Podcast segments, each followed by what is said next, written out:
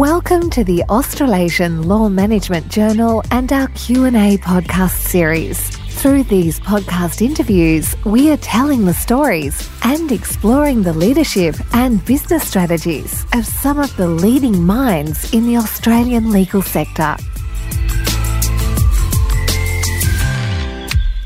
Thanks, Melissa, for joining us on our Q&A. As a starting point, we'd just love to know how you got into the law, why you love the law, and uh, what brought you to this point. Well, thanks for having me on, Cameron. I really appreciate it. It's a fantastic opportunity, and I absolutely love educating people through law. And it's um, something that I've done over a long period, especially since starting out on my own two years ago.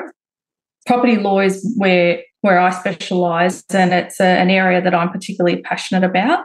And I think it starts from when I was a very young girl. I my father is in the building industry, he's always been in the building industry. So from a very young age, I was exposed to lots of discussions about property, seeing a lot of property. That was always something that we talked about in our household. And I think over from very young, I developed a very big appreciation for what property is and and um, and what's involved. And then I went on to do some business studies after high school at Victoria University got an early offer into doing a bachelor's as well as part of that journey.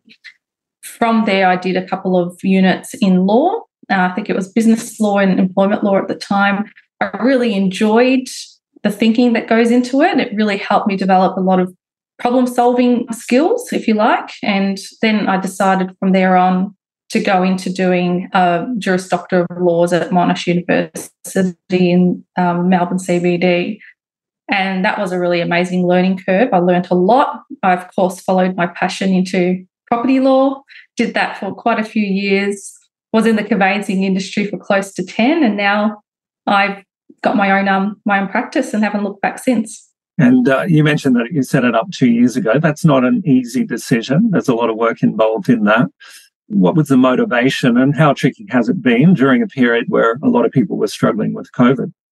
Oh, of course, yes. So uh, I kind of used that downtime as uh, to my advantage, actually. So I finished up in private practice at a generalist law firm in Melbourne around about March 21. And then, yes, that was amongst COVID. And I then used a couple of months to just have a breather because I suffered from a lot of burnout from where I was before. And so Needed to take time off. And then I also used that time to start developing my business plan and creating all of my accounts for my business. And then from the time, by the time I got to July 21, I started taking in clients from that point on. It was a process to start my business.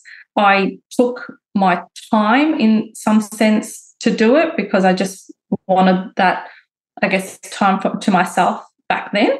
And then I was fortunate. I had lots of supportive people in my family, a lot of supportive friends. They had started referring clients to me at that point in time. And then word of mouth grows, you start developing more and more referral contacts that start to give you business and vice versa. And that's something that's been growing since day one. And the property market's been on a wild ride the last few years. I guess that's played into your favour. There's been uh, massive spikes in the property market across many of the capital cities. Uh, has that played into your favour?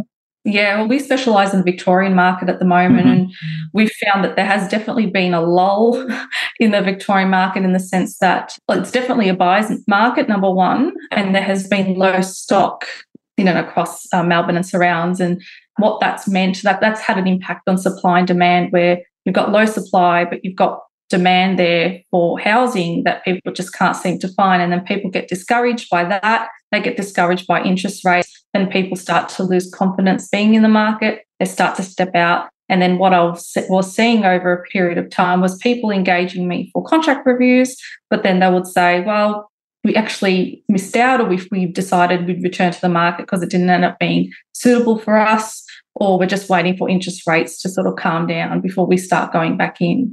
So there's been a lot of that feedback. But having said that, I'm actually finding the last couple of months it's starting to bounce back a bit more, which has been interesting. So do you think there's just more confidence in the market now? I think because the RBA's paused on the rates in recent times, that's a whole different discussion. But because mm-hmm. they've paused those rates in recent times, people may have felt a little bit more breathing space and have decided to come back into the market. Heading into spring is usually the peak season of every year. So that could be also a factor as well. Now, things must be going pretty well. You were named Sole Practitioner of the Year in the Australian Law Awards. And to do that just after establishing the business two years ago is a remarkable achievement. Tell me about how you feel about that and also what do you think got you across the line? It was a shock when it happened. I remember when I was there because, you know, you, you got to I mean, it took me so long to really put it all into perspective. And it's it is really rewarding when your industry does recognize you for the hard work that you put in. And I think there's a lot of practitioners that deserve it just the same. But when you think about this, the Australian Law Awards, you've got, you know, more than a thousand people, I think, applied this year. And then they shortlist it to about 360 odd finalists. And then from that, there's about 39 people that get awards in different categories. So you, you think about where it starts to how many get awards. It's actually it's a big deal. And it's been wonderful since getting the award as well. We've had um, a lot of recognition through different channels, whether it's through podcasts or through other professionals wanting to prepare publications for the business. So it's been really good in that sense. But I think winning the, the award is definitely symbolic of a lot of the, the hard work that I've put into into the business. And I don't just accept it on behalf of myself but for other industry colleagues as well because like I said there's a lot of people that do deserve it. And yeah it definitely was a surprise at the time. And you mentioned before about bringing new clients on board for a, for a new firm. Obviously that award is a, a great marketing tool but you also do podcasts for example and it strikes me that a lot of law firms are not very good on that PR and marketing front. I'm interested how the podcast's going, for example, and what is working for you on the marketing front. Yeah, really good question. I mean, as lawyers, we're not trained to be marketers by any sense. We're trained to be hands on doing client work. We're trained to problem solve. We're trained to be right in there with running files, etc. So marketing is just not on the register for a lot of us. So for me, especially being a, a law firm owner, I've had to wear a lot of hats and I've actually had to train myself out of just thinking about that and starting to think about well what sort of measures do i need to have in place for for marketing?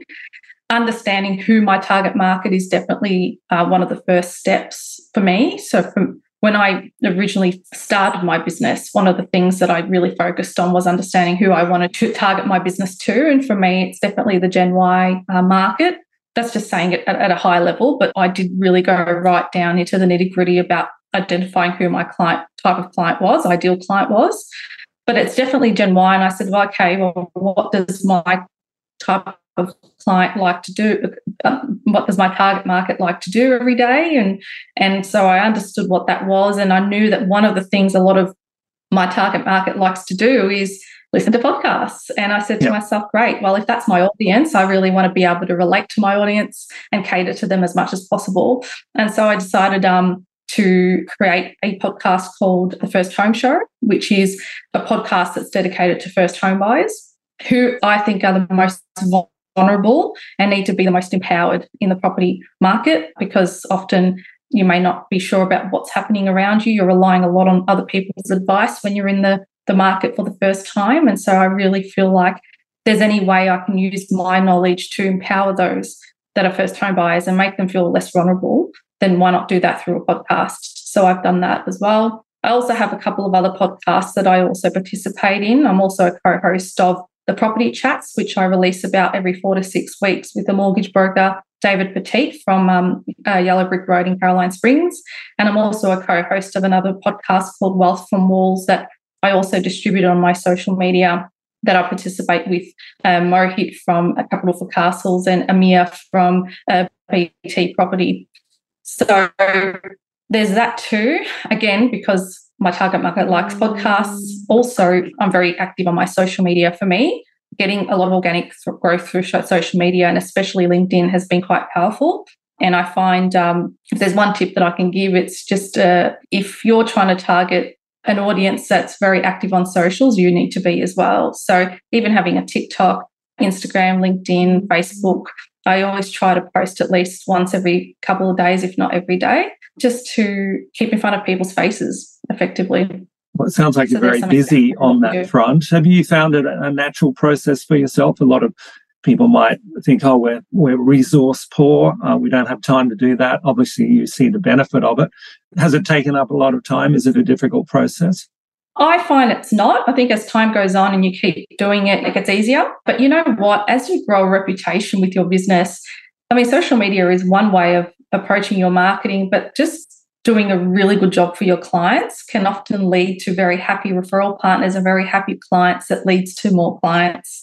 So a lot of people say, oh, you know, I've signed up to this directory or I've done this and I've done that or I've invested money here and it just hasn't worked. But the old fashioned like word of mouth just a great way. And even when I started, I remember I used to go up to sales offices in the new estates and just knock on their doors and just tell people who I am and mm-hmm. give out my business card. And I've done that. I still do that sometimes if I'm in an area and I've had a coffee with a referral partner, I might pop into the real estate agent's office next door and say hello. That's just as powerful. So, definitely creating a sense of word of mouth is one of, if not the most powerful way of marketing your business organically. And social media doesn't take much time at all. You know, you can just do one little video post about your, you know, what you specialize in and and, and put that up. And if you need a team member, there's lots of virtual assistants out there that you can um, you can engage to actually do the posting for you. Well, I know that lots of solo practitioners have this challenge of being a marketer, of being a lawyer, being an HR person, and clearly you're juggling all of those things. How, how are you finding that, and how do you make sure that you don't lose focus on that that primary job of being a lawyer? Yes, so there's still multiple hats that I do wear in the business. I used to wear a lot more in probably the first year of my practice. Since then, fortunately, I've had a really good team that I've grown into the business. So I've got a couple of girls that are absolutely amazing. Between the three of us, we've got 40 years of conveyancing experience across three of us. So it's been really good in terms of getting my time back. So, yes, as time goes on, you do develop a team and then they can be additional resources for you to take to get your time back to do other things. So I'm finding as time has gone on and I've slowly grown the business that it's been more manageable to do some of those marketing initiatives. And we always ask because we're management focused about the leadership style or the management style of our Q&A subjects. How do you sort of rate yourself on that front? Are you command and control? Are you fairly laid back sort of leader? How would you describe it, Melissa? And it's such a good question.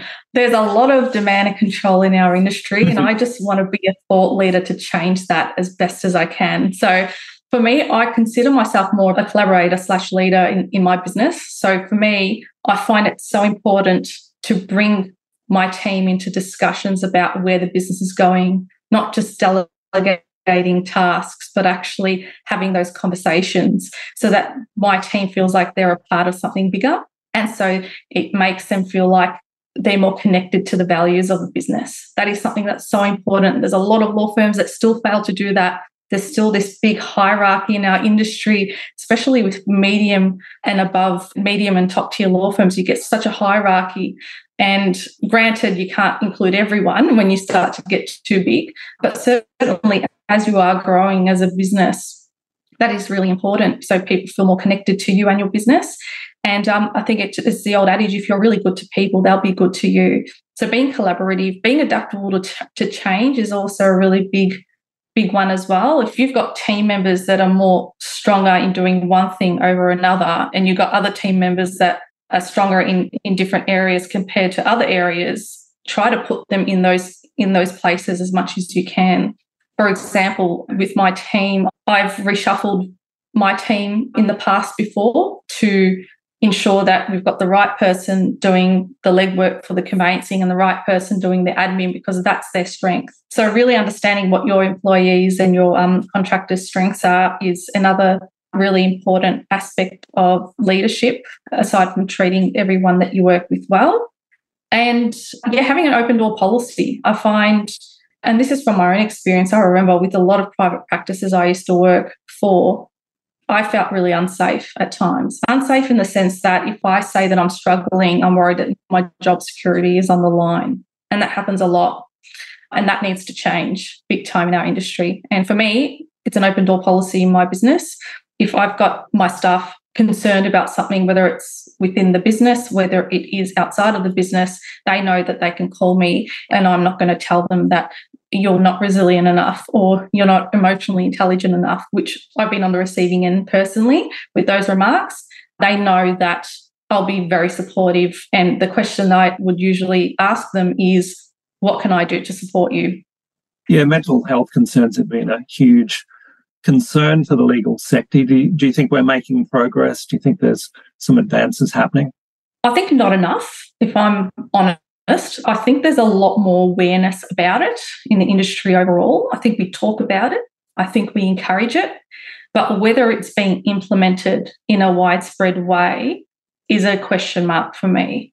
I'd like to see more instances where that is happening because I still hear the same feedback from a lot of my peers that are working in private practice with their feedback. I mean, you've had a lot of firms that have said after COVID, I'm sure you've you've come across this as well, where you know firms have said, right, as soon as COVID's finished, you're all back on deck. We want to see what you're doing. Where's the trust in your team when that happens?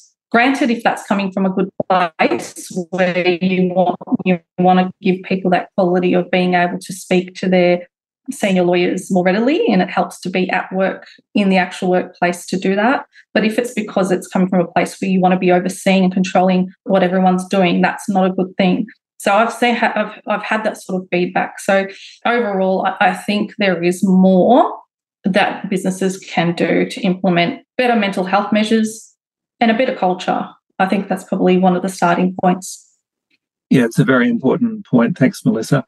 Moving on, you mentioned the growth word before. What are the ambitions for Conveyed? What are your personal ambitions for the firm? Where do you go from here? Yeah, so I work with about a five year vision for the business. Within the next sort of three to five years, we want to venturing into being more of a national brand. So our aim is you know, from next month onwards, we want to start taking on Queensland, for example. So that's a really exciting move for the business that we're just just about to launch. That goes towards our, our five year vision for the business. So that's uh, definitely the big growth plan for us. We're trying to take on one state at a time and just growing out our team and having a person on the ground in each of those states. Um, yeah, because I do have a very strong brand awareness for the business. For me, it's about growing the personal brand, growing the business brand. And then hopefully, if we have this conversation in five years' time, you'll see offices in every state, which will be so exciting. we can we can expect to see more of you on TikTok uh, and Instagram, for example. That's right.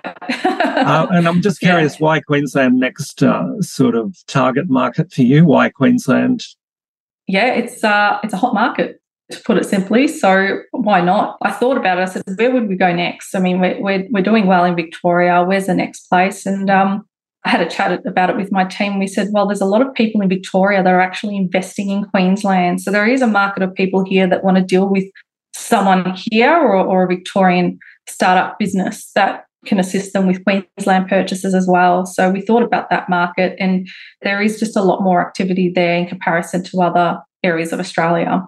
And Melissa, what do you think will be the main challenges in this growth phase and moving forward? It's you know it's a highly competitive market. What are going to be the big challenges for you?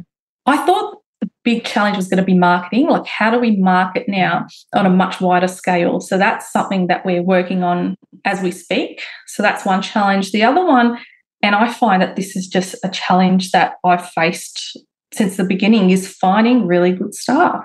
And it does happen because I've now got amazing staff, but certainly that is probably the biggest challenge is finding the right people to fill the right spots in your in your business. And um, you know, there's a responsibility on me to ensure that anyone that comes into my business is happy. So we, I'm always actively ensuring that that's the case but just having the right people with the right expertise and the right attitudes is just something that you really have to make sure are in place from the beginning. And sometimes getting the right people can be a challenge at times. And I expect that that's probably something that we'll encounter as we start to grow the business as well. But that's just part and parcel of the journey. How have you found those good people in the past?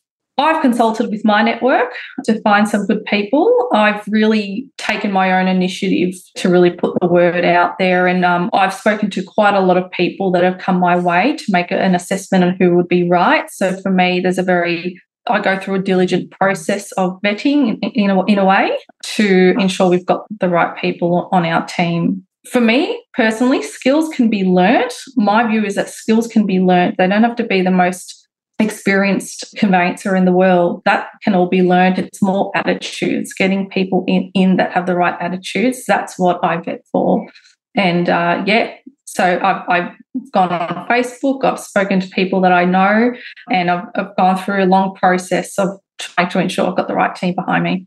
And uh, I know you want a happy team, and uh, I notice on your profile that you, away from work, you're a, a dog lover, you're a foodie, you're a coffee lover, just talk to me about the importance of, of getting away from work and maybe some of those those passions.